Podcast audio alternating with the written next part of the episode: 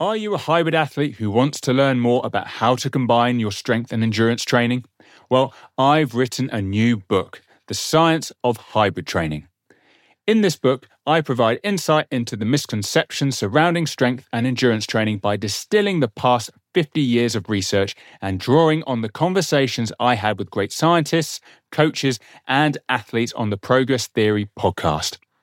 This book is essential reading for hybrid athletes and coaches who are looking to understand the key training variables and their effect on the simultaneous development of strength and endurance performance. Get your copy now, available to buy from Amazon. Now, let's get into the show. Hello, and welcome to the Progress Theory, where we discuss how to implement scientific principles for optimizing human performance. On today's episode, we have Chris Miah, a professional MMA fighter and an S&C coach. Chris has fought professionally throughout Europe for a number of promotions, including Cage Warriors, Akhmat, BAMMA, and ACB. And if you wish to see some of Chris's fights, I've included some YouTube links in our show notes. In this episode, Chris goes through his experiences in MMA and discusses how his experiences within MMA have shaped his coaching approach when working with the next generation of fighters. Now, there are a number of factors involved when working with a fighter from grassroots level all the way to professional level, but Chris does such an excellent job synthesizing all of his experiences into a very rationalized coaching approach. In this episode, he discusses the importance of communication, how consistency is key, and how fighters maybe should spend more time developing their skill set. Whether you want to compete in MMA or you want to coach MMA, this episode is for you. As always, follow the Progress Theory on Instagram and subscribe to our YouTube channel. Here is Chris Miah. Hey, Chris, welcome to the Progress Theory. Thank you for coming on. No problem. I'm uh, happy to be here. So thank you for inviting me. No, brilliant. I really wanted you on this podcast because one, I'm don't know too much about MMA, but two, I know obviously your work through St Mary's uh, as you're currently on our master's degree program. But it'll be interesting to really hear your approach to S&C delivery when it comes to MMA and fighting, but also the fact that you're a pro fighter yourself. So you've got a good balance of, you know, that skin of the game because you've been there, done that. And now you're also, you know, providing S&C support. So I'm really keen to hear all the stories that you have no, absolutely. Like I say, it was quite uh, humbling that you asked me to, to come on. So I, I really uh, appreciate it and hopefully can give you some insight into the sport a little bit more. No, that would be brilliant.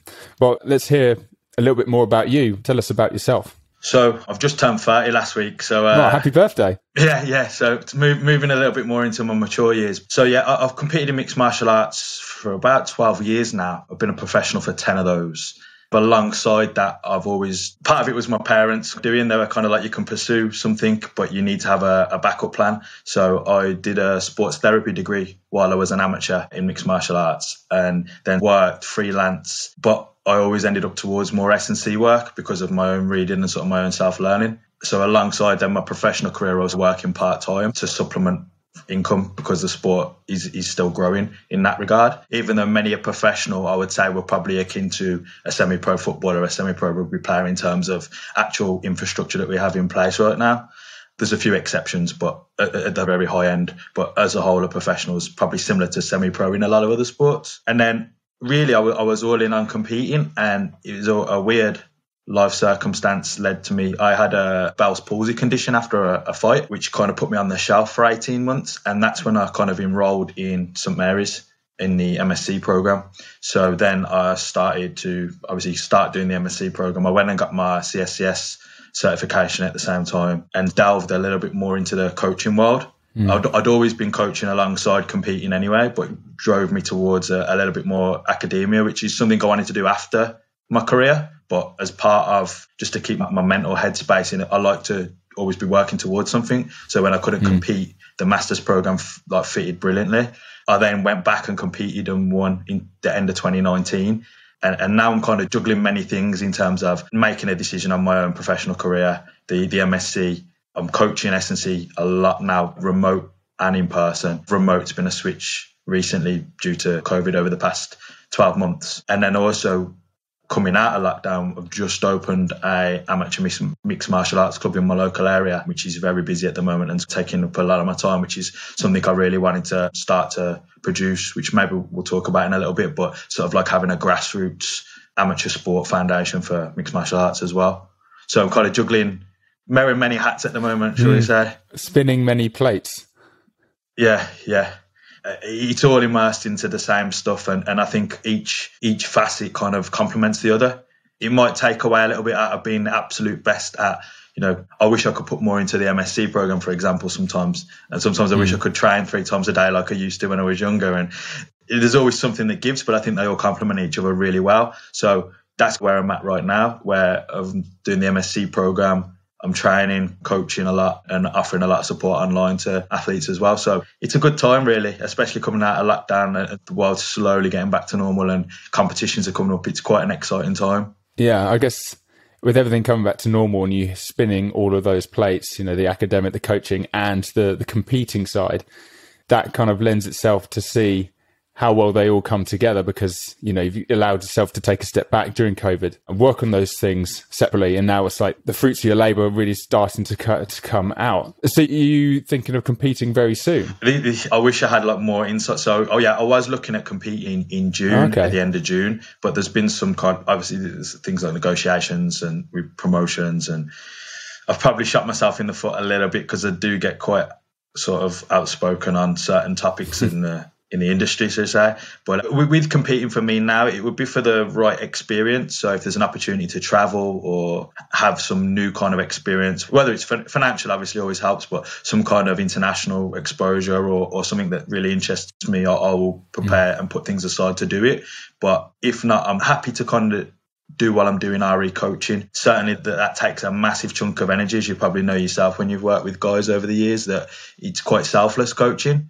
And then mm I would argue that being a, an active fighter, you're almost the complete opposite. You have to be the most selfish person alive. Mm. So the, they are conflicting in that way. But for the right opportunity, I, I, I will compete again. If not, I'll probably compete in, in grappling as a, a, hobby alongside while I'm coaching. But it, it's always uh, you could ask me on any given week and I'll give you a different answer at the moment. It's something I've got to come to terms with as an athlete, I guess, which is, I'm sure many athletes have those thoughts when they start getting into the, the later years of the career.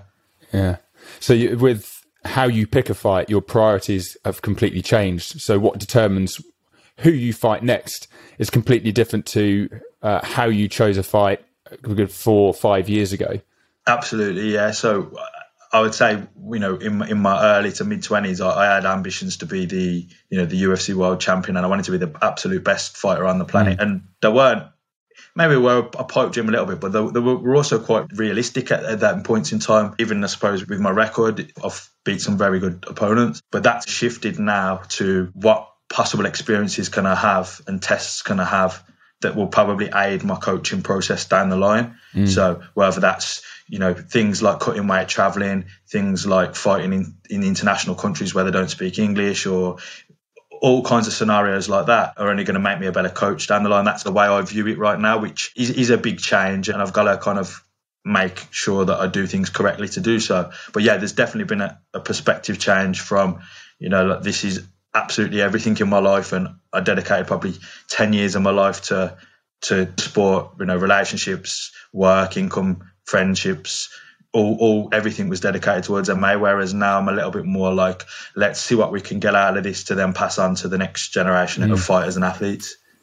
Yeah, it sounds like you're very much using yourself as a bit of a guinea pig. So you're choosing a particular fight where you know you might incorporate some problems, like you said, the language barrier, travel, all of those sort of things. So it's like, okay, find a strategy which you think is the best way forward with your, your race preparation, reflect on how it goes, and then utilize that learning to into your own coaching with the other fighters that you work with. Yeah, and I, th- I think that's exactly where I'm at, at right now in terms mm. of the career. Obviously, the, that's there's very different thought processes on that. I mean, I'll go to practice with our pro team in the mornings, and I'll be thinking sometimes, I should just quit everything and go full time again and just be selfish and, and, compete and try and be the best in the world. But then I'll have conversations with some of the guys at St Mary's and thankful that I get to do that because it gives a completely different perspective yet yet again. So it's uh it's always bouncing back and forward a little bit. But uh, yeah, at the moment now, it's, it's almost been using myself as a little bit of a test bed, as a little bit of, of a guinea pig, and, and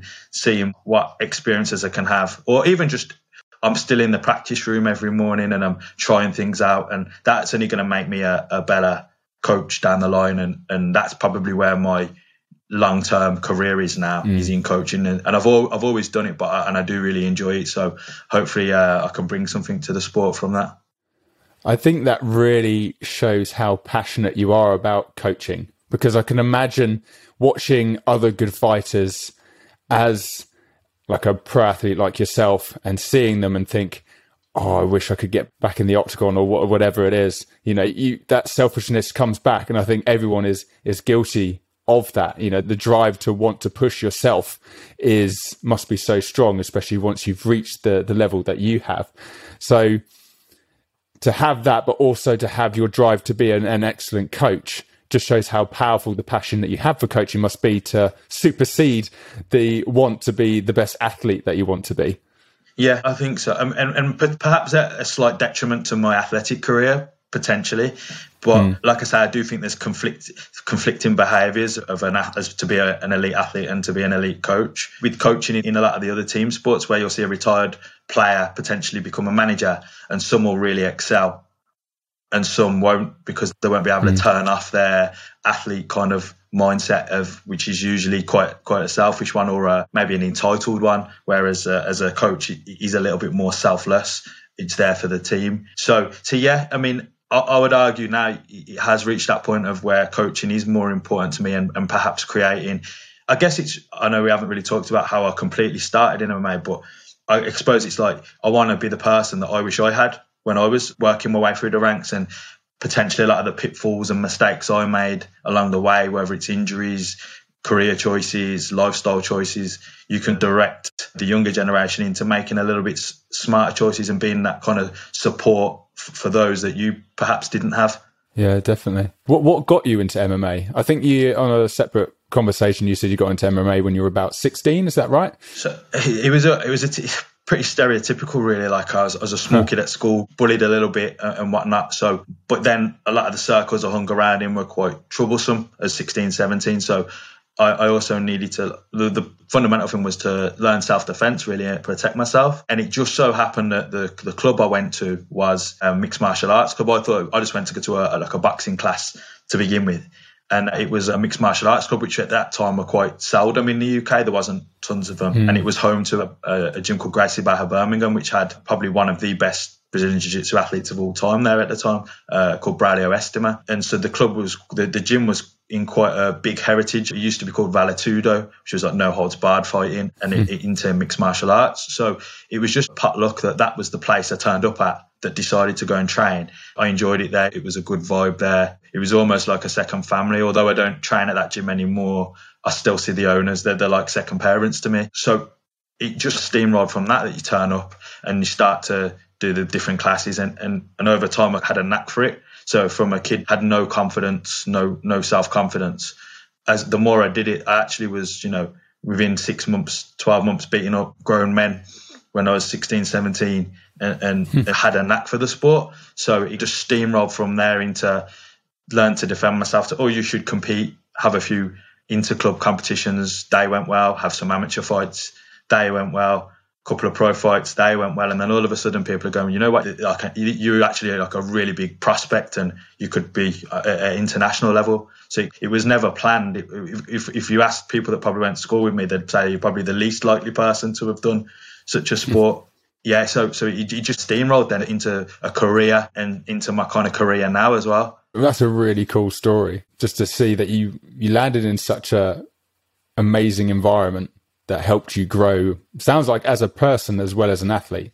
Yeah, I mean, I, I, speak to. I'm quite lucky that I have a lot of, of friends who are either retired fighters or like mentors to me, and I speak with a, a, friend regularly about things. And, and he's, you know, sometimes it's easy as an athlete to not be resentful, but think you didn't do enough, mm. or you, you're unsatisfied because you're always craving more. You're always craving something better, something better. But if I was to look back on my life at 16 and, and, and then say that's what your life's going to be like at 30. Everything I wished for has come true, but I want more and I want to be a world champion. I want to be, I always want more. But if you were to look back and go what the sports actually give me over the past decade, it's probably everything I wanted at 16, 17 and more. You know, mm. so it's definitely helped me grow as, as a person and as an athlete. Obviously, I've improved along the years as well. I know you talk about wanting to give back the lessons that you've learnt to the the MMA fighters that you coach, or be that person that uh, you wish was around when you were 16 or just starting out. What would you say is the biggest thing you've learnt from your MMA career, which you hope to pass on? I think the, the biggest thing is synergy or integration of, of everything. So, you know, your, your lifestyle, what, what you have going on outside, just how you're living as an athlete, you know, relationship troubles, social life, work life, family life, all of those things have got to tie in then with what you're doing on the mat, what your skills development is, what your strength and conditioning is, what your nutrition is. They're not all separate pieces and, and you just push the button on one and train really hard. They kind of need, or you're gonna you're gonna break, and that's what I found happened to myself at numerous times through my career, where it was whether it was that I was just traveling loads to, to, to get the best training in, or whether I wasn't I was cutting maybe too much weight at times, or things of that nature that led to burnout. I think everything's mm. got to be synchronized in terms of skill development. There, there wasn't really a, a, thought of skill development when I started. It was more like you know, it was a lot of local hardman training when I first started in mixed martial arts. And then it was like you did the individual disciplines. There's never been like an actual synchronized program. There are now, probably the past three or four years. There's there are really good mixed martial arts programs in the UK. But I think passing things on is, is trying to get all things in check of your life and, and, and perhaps having someone overseeing a little bit from an outside in. I have athletes now regularly that they're working 40 hour work weeks and they're saying, oh, I want to do more here or here, but they're exhausted, they're run down, and, and sometimes it's taking something away. For others mm. that don't work hard enough, it might be adding a little bit more. So just having sort of kind of an, an overarching theme that it's it's it's a dangerous sport. So I think you need to be all, all facets of your life need to be synchronized if you're going to be at the professional level. Amateur level, you have a little bit more wiggle room, but I think at the professional level, you need to be all in on the sport and having all the pieces of the puzzle synchronized rather than not linking like your nutrition's terrible, but you're going training three times a day, or you're not mm. sleeping, or you're working a 40 hour work week, or you're traveling four hours to train every day. Something's going to give sooner or later. And, and most of the problems in my career have come from like one of those things being missing at one point in time and leading to burnout or injury or things of that nature. It sounds so multifactorial and having knowledge of how to balance all of those. Well, we've talked about spinning plates. Being able to do that is so essential. And now, uh, after you say that, I can really understand why the way you are picking fights now to try and find out all of these other things which could influence this as well. You know, language barrier, sleep, travel, all of those sort of things. So if the, the key thing you want to pass on is the ability to manage all of these different factors, it's needing to know all of the different factors or have experienced all of these different factors to have a better understanding of how they can all interplay. Now, I can definitely see why, you know, that is one of the key things that you want to pass on to the MMA fighters that you want to work with. Yeah, yeah, and I think obviously having a, a background in the skills of the sport will help generate mm. uh, sort of a, a, continuity with what's going on in, in sports practice and what's going on in, in strength conditioning because I think oftentimes in the past there's been big separation between the two where almost you were almost like it was as a saying that too many cooks spoil the broth where you might have five different coaches you're working with none of them talk they're all giving their own spin on training and conditioning then you're doing your strength work and, and again it's that kind of like synchronization between all, all the different types. But I think having the ability to use skills to then also drive certain adaptations and things like that, that kind of the thing that I'm really interested in from the standpoint of mixed martial arts, of overseeing every all, all, the different bits of from skill development to fight preparation to weight cuts to I'm happy to outsource as well. There's things that I don't know, and if I don't, you can go well. This person helped me here in my experience and they're, they're more qualified in that area of this of performance. So having the ability to go right well there's a this is a physiotherapist to work with. When I had this injury they're really good. They understand the sport. Or here's a dietitian who I've worked with when I've made weight. That's a person to go and speak to because I can give you some general advice but having the ability to outsource and network to outsource with it. Yeah, that ability to develop your own network and know when to push yourself as a coach or when to step back and let someone else use their expertise to benefit the athlete. You mentioned a lot about skill development, and I found it quite interesting that you said it wasn't a big focus, but there was a bit of a change in about three to four years ago. If you are working with someone that is they have aspirations of being an MMA fighter, but they're quite new to the sport. I would assume someone like that would have to have a big focus on skill development. What kind of key things would someone of that caliber need to work on from a skill perspective, in your opinion? So I think uh, someone who's just starting, it sounds really, it sounds obvious, but I don't think enough people do it. He's going to like a beginners classes in certainly in, in MMA, but also in like the sort of underlying disciplines of mixed martial arts. So generally like Brazilian Jiu-Jitsu, wrestling, boxing or kickboxing. And, and then usually mm. there'll be some kind of mixed martial arts class. And that's what I've wanted to set up, um, which I've, I've, recently set up an already established gym in Solihull where I live. And that is like a grassroots mixed martial arts program for guys who want to get into the sport, but the may struggle to sort of have that coaching to bring them up to speed to, to, a, to a decent level. What what we tend to find, if you were to look at say the, the city of Birmingham at the moment, we have some fun. We're probably one of the best cities in the country in terms of our athletes, but a lot of us have figured it out for ourselves over years and years of training different gyms, different coaches, and pieced it together ourselves through experience and through international travel and things of that nature. For other guys, so we have our, our, our sessions and they're great and they are heavily influenced around building skills and refining skills, more tactical considerations, I would say, than anything else. Sort of tactics and game planning and, and like really going over what we're already good at a lot of the time.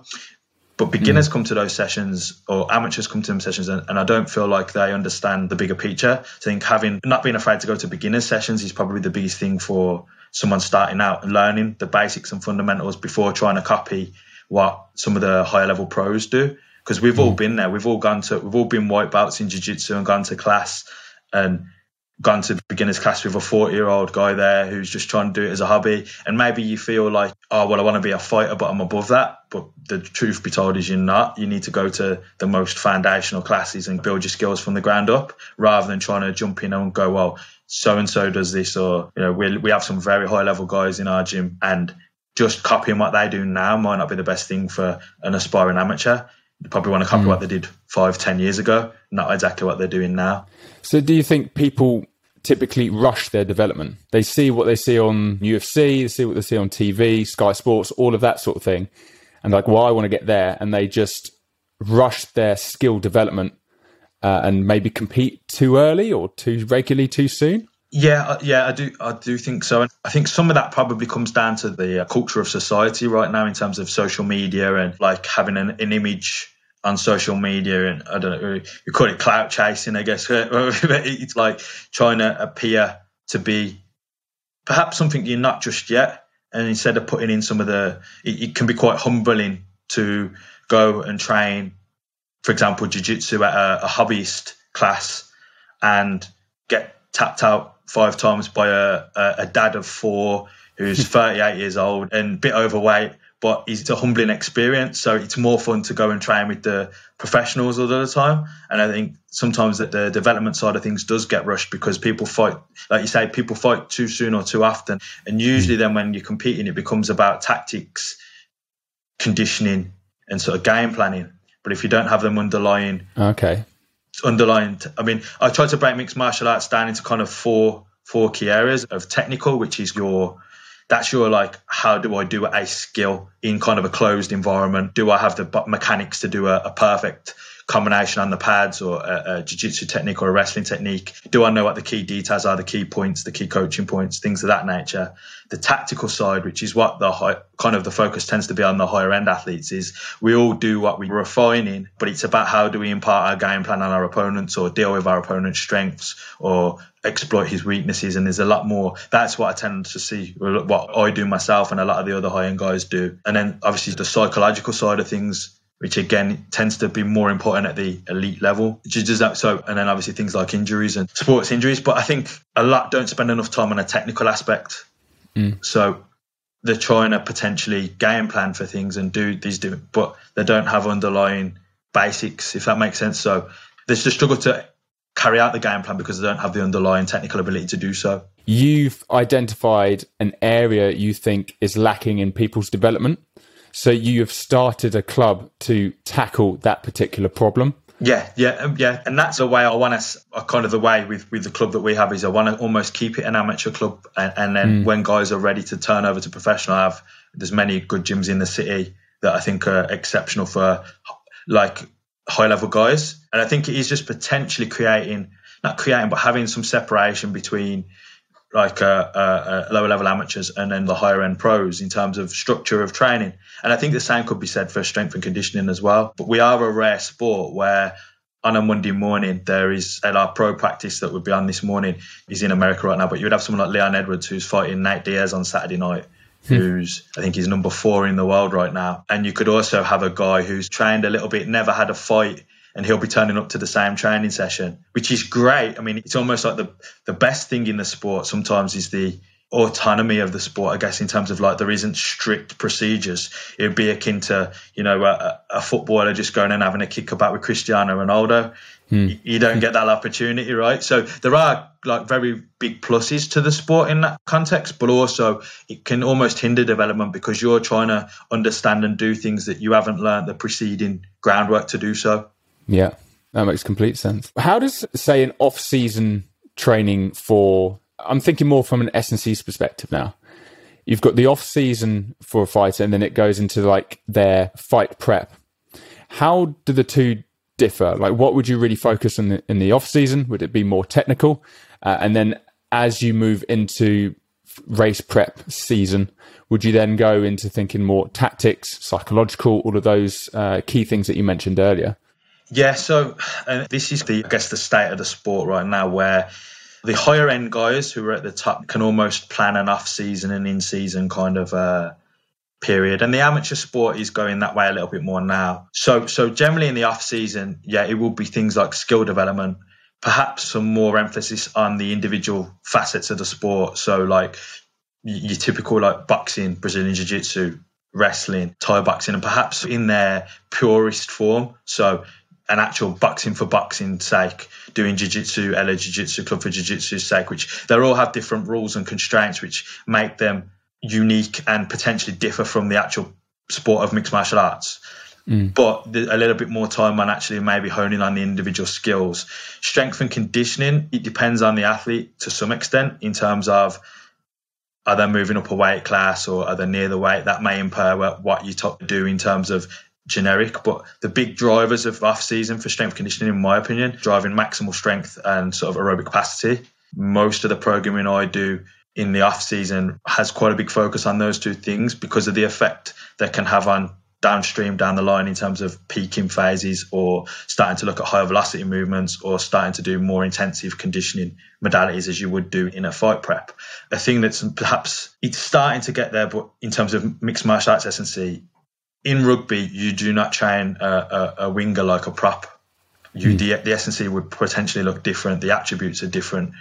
And uh, mixed martial arts, depending on the, the, style of fighter, the weight class of the fighter, may dictate how they end up fighting and, ha- certainly how they end up potentially peaking. But the underpinning things of sort of maximal strength or strength development and aerobic capacity kind of complement whatever route they go when they do pigeonhole towards the specific needs of the athlete. So mm. that, that's the philosophy I have on things. They also have a massive, they have a residual effect, right? So they last quite a long time. So by developing those kind of underpinning characteristics, they, they don't detrain as easy as some of the other things, glycolytic endurance, things of that nature.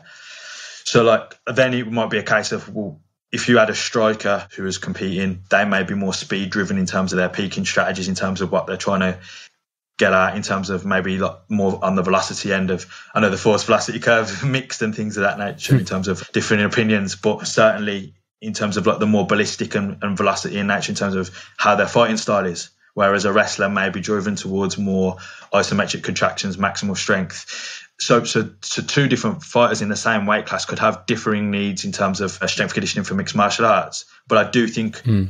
by developing max strength and aerobic capacity, no matter what way you end up diverging to to the athlete, they're always going to have they're going to aid you know, even if you had a, a guy who explodes a lot and relies on, on sort of short bursts, he needs to be able to recover from them and be able to go again. Vice versa, a guy who might be at constant pace or by raising their lactate threshold, it may actually help akin to like race pace. If you can bump that pace up a little bit, that's going to complement their fighting style as well. So that's the way I, I, tend to approach mixed martial arts. Sort of off-season strength and conditioning is, is working on sort of the things that can underpin some of the more specific things in fight camp. Yeah, I think that's really cool, and it, it simplifies it as well, right? So you're focusing on two particular qualities: max strength and aerobic capacity, while you focus on developing that technical skill. And then it's only when you get to that sort of race prep section when things start to get more specific. Do you often see coaches try and make things more specific to certain wrestling and striking styles too early? So they're doing it in the off season, say, when really they should be just developing that base, their aerobic base and strength base, and working on their uh, their skill set. Yeah, I, I, I, believe so. I think I think a lot. I think a lot of the, the strength conditioning sort of dogma of, of, of, mixed martial arts has always come down to that it's almost a self-funded sport. Mm. So the, who you work with is down to who you're willing to spend your money on. And, and, it may mean that there's a quite a watered down product in terms of what who you work with, who's actually working in the field a lot of the time. So a lot of the time it may be just generic personal trainers who'll do a bit of strength work with someone or the friend or someone that they know or someone who will sponsor them because it, it's not quite as organized as other as other professional sports. But yeah, the, a common mistake I see is probably misunderstanding dynamic correspondences or what specific training is mm. in terms of simulating potentially wrestling kind of movements, striking movements in the weight room or in the training room in strength condition, or mimicking the work to like five minute circuits and things of that nature to simulate a fight. Um, I don't. I personally don't believe you need to do it at all, but hmm. I can see some potential merit of doing it near fight time. But people doing fight circuits three months away from a fight, for me, potentially shows a lack of understanding in terms of like long term energy system development and what's required from the sport. In a perfect world, how I would like to structure people's off seasons would be in the weight room, having a, a, big focus on improving maximal strength and almost keeping thing, everything else in a little bit like vertical integration kind of style, as in like you'll still be doing some power development in the warm ups, still be doing some accessory work, but predominantly making the, the key focus on maximal strength potentially in the off season mm. uh, and then aerobic capacity. But in an ideal world, then getting aerobic capacity from our skills work. I'm of the belief a lot of people get tired not only because they might not be physiologically capable of certain outputs, but they're just they're, they're technically not good enough. So they're wasting energy. I mean, the greatest example I can always give is, is like Khabib Nurmagomedov, who's mm. arguably regarded as the best fighter, certainly of the past five years. Everyone who fights him gets exhausted, absolutely exhausted. And these are some of the fittest fighters in the world, but he's technically better. He dominates position. He's tactically aware. All of these things play into conditioning as well. So from my point of view, like from an off season, if we can be getting our aerobic capacity work with skill development, I, I think that's a way we can drive adaptations while also getting technically better. Yeah. Uh, you've stated this as your approach, but you also think it's a bit of an issue within the sort of fighting community and preparation for fighting. Do you see this issue as well at the elite, like UFC level as well? So it isn't just like our uh, amateur fighters are making this mistake pro fighters are also making this mistake. Yeah, yeah, I, like super common. It is getting better because recently the UFC have invested in the Performance Institute mm. in Las Vegas, and they've produced they've produced a fantastic handbook. I think it's about 400 pages on strength and conditioning for mixed martial arts, literally covering everything you could ever want to know at this point, point in time, collecting all research, in-house research plus external research mm. on the sport. And, and it is phenomenal. And it gives a direction of training for guys. But athletes still have complete autonomy over what they do. So I'd say this is something I've, I'd say I've changed my mind on, but maybe three years ago, two years ago, I was very much of the opinion of like, people are doing this wrong, and I can't believe how fighters are doing X, Y, and Z because because it makes if you look, it makes no a lot of stuff makes no logical sense. And but the more I look now, I, I believe that if a fighter believes in in something and they can consistently do it year round, it's going to yield the best results, regardless of what that modality or training is. And I, and I know it's probably a bit hard to hear because a lot of us we spend a lot of time working on like the, the best programming and we get our qualifications and we get all these things. But fighters aren't forced to work with someone who's qualified. So in my experience, the best thing, the best outcomes of fighters who have seen, whether I disagree or agree with the programming that's been done, is the people who do it consistently and believe in it, mm. regardless of what that training method may be. And I can see that from UFC fighters all the way down to amateur. That may be, we have fighters who do gymnastics training alone. Now, uh, some of it's got great merit, some of it, there's, there's obviously holes in the methodology and there's certain things that are missing, but they do it year round. They're in great shape. What I'm saying is, I used to be quite a perfectionist in terms of programming, and I still am in terms of what product I deliver. But I, I have friends who do different programs, different styles of training. And the biggest thing that's led to success of a program really is just that the consistency to it. No, that's uh, that does make sense. I, I was starting to reflect on my question because I was calling uh, it a mistake. But I guess it's, you know, you have your opinion on how someone should train and, you know, you have your own S&C philosophy uh, and your approach has a really strong rationale behind it. So, but it's still like your opinion. So if someone trains slightly different, you're saying, no, I think you should do this.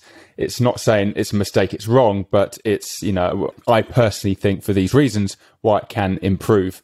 It's also quite an impressive or an important message around consistency. There are going to be a number of approaches, but as long as you are consistent with your approach, you're still going to improve. And I guess it's those is it those athletes that are constantly, oh, do this? No, I've just read about this. Oh, I'm going to do that instead. Oh, I've just read about this. Oh, I'm going to change it again. It's that constant flipping between approaches is what slows down their progression. Whereas really, if you, like you stick to one, 100%. be consistent with it year in year out. That's where you're going to start getting results.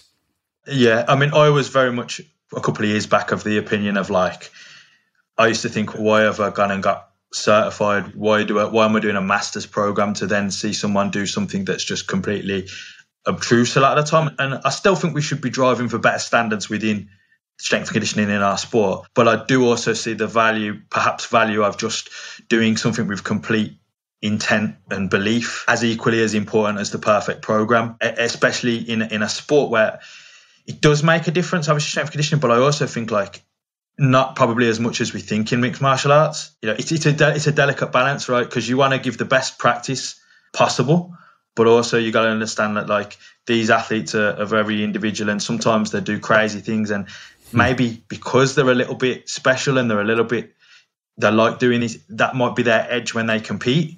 Hmm. And if you were to take them away and talk rational and have everything rational and have everything purposefully planned, that there might on theory be the best trainer ever, but maybe psychologically they struggle. They're sort of the things I go back and forth between best practice and then also going, you know what, if this athlete's happy doing this and he's making progress doing this, it's better than him doing a program half-assed or changing from program to program or coach to coach than just just sticking to sticking to one belief system potentially. I still think there's probably a better way, but I can see the merit of, of the athlete side a little bit more now than I used to. I mean, I I can I love your your philosophy, and I I completely agree with it. Maybe I'm being biased here, but I think people take either advantage or they don't appreciate skill learning as much as they should, and developing that while developing a base, and then just going into the specifics when they need to when they're headed toward a specific goal, like a, a fight.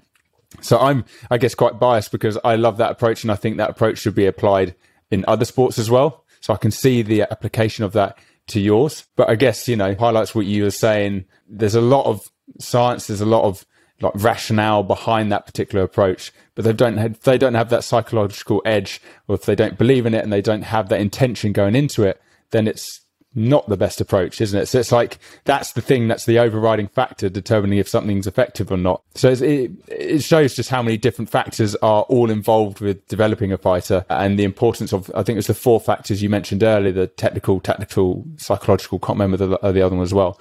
But those are the four key pillars, and you need to make sure that all four of them are good to create uh, a very good fighter. Yeah, and I think the big thing is communication. So this is the one thing I think perhaps either over the head of MMA coach or the S&C coach, this is the biggest thing that I think that we need to have. That where I think the education does matter, and that's sort of having an, an overriding mm. training plan for the week or month including technical stuff, including conditioning, including strength work and communicating with other coaches. So like I'm quite a big fan of sort of the high low models of training and things of that mm. nature. Mm. But if you've got a, a, wrestling practice on a Monday morning and that's your your high day, so you might have wrestling and you might have strength and conditioning, maybe some strength and power development on the evening.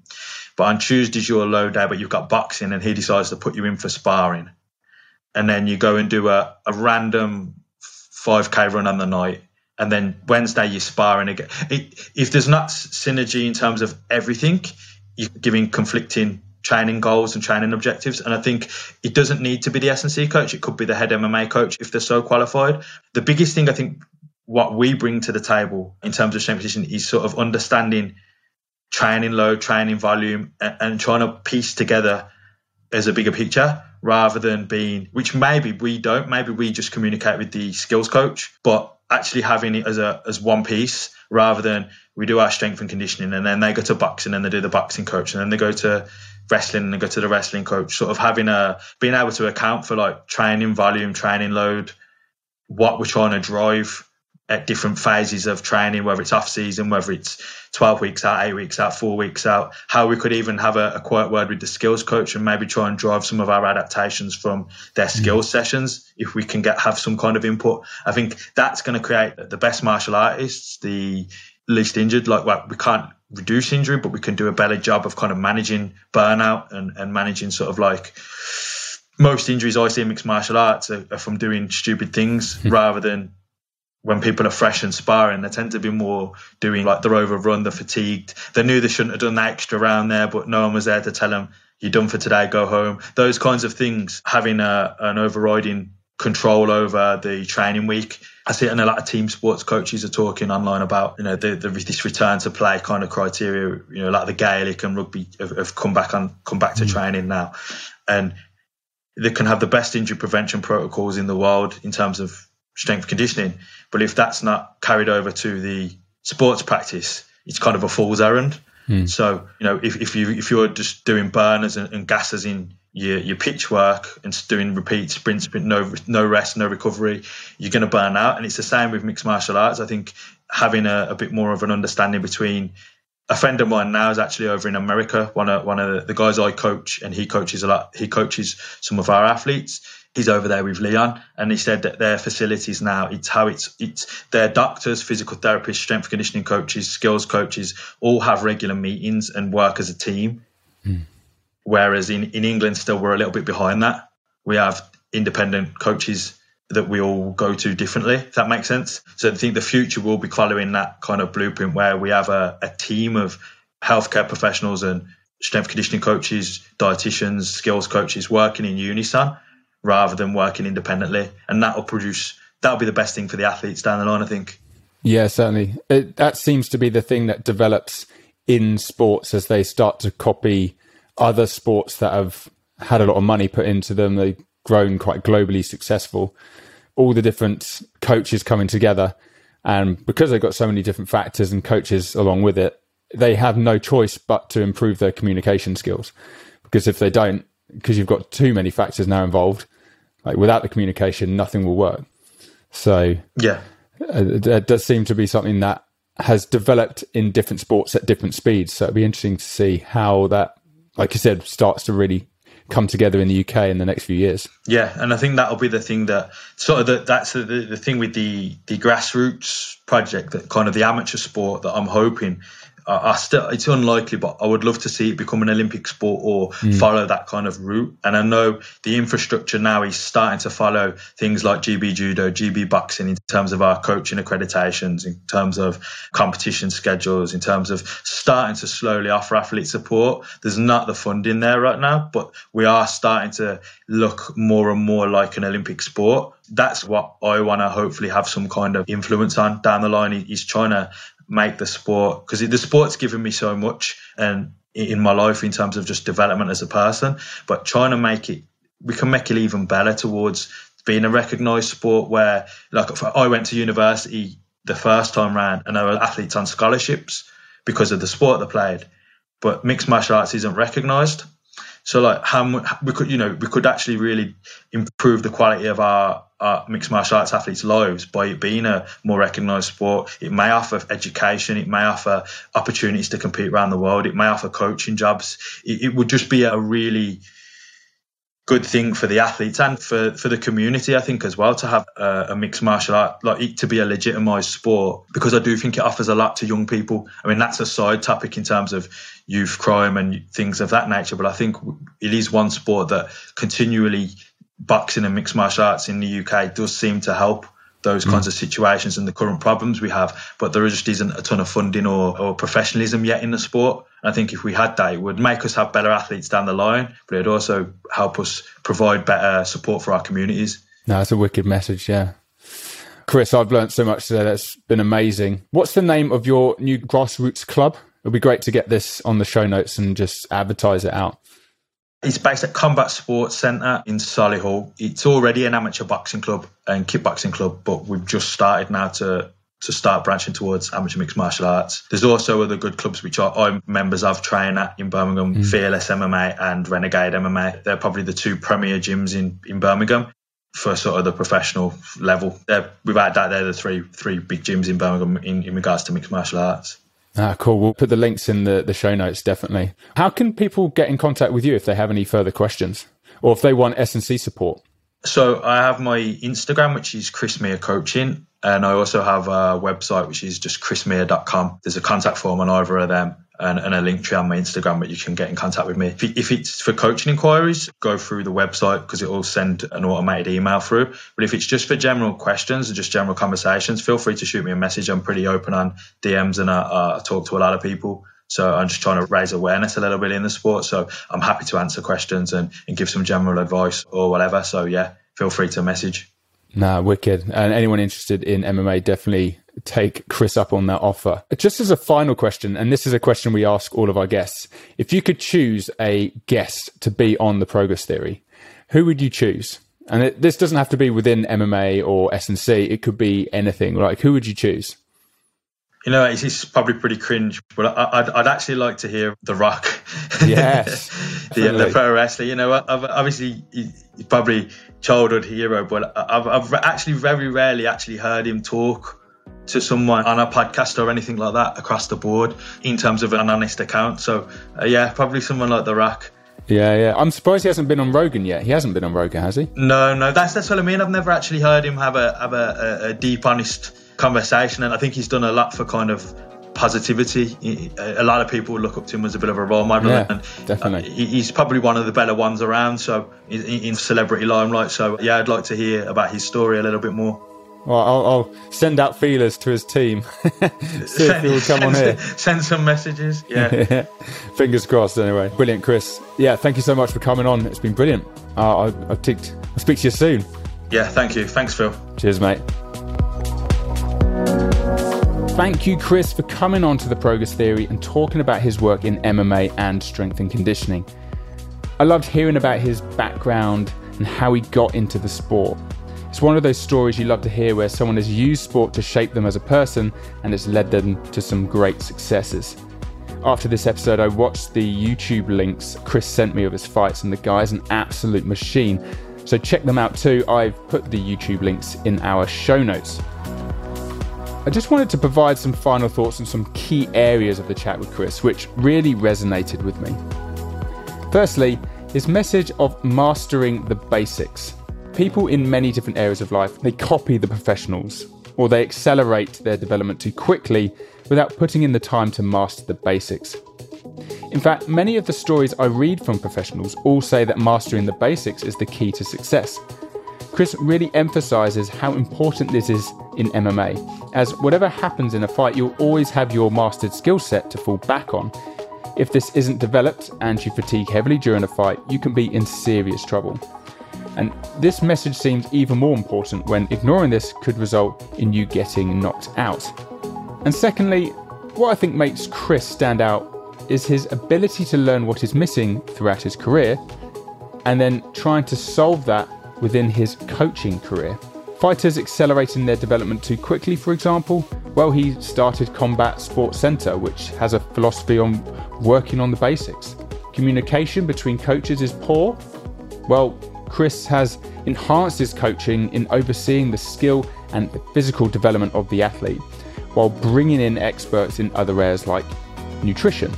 He's the coordinator, which will help make sure all coaches are working in unison towards the same goal. He's providing the expertise, the culture, and the management skills which are essential for success in MMA. I'm looking forward to what Chris does next. Check out his Instagram to see if he does fight in the near future. Anyways, I hope you enjoyed this episode. To find more of our episodes, please head to our website, theprogresstheory.com, where you can download our podcast or watch the full episode via our YouTube link. We will see you in the next one.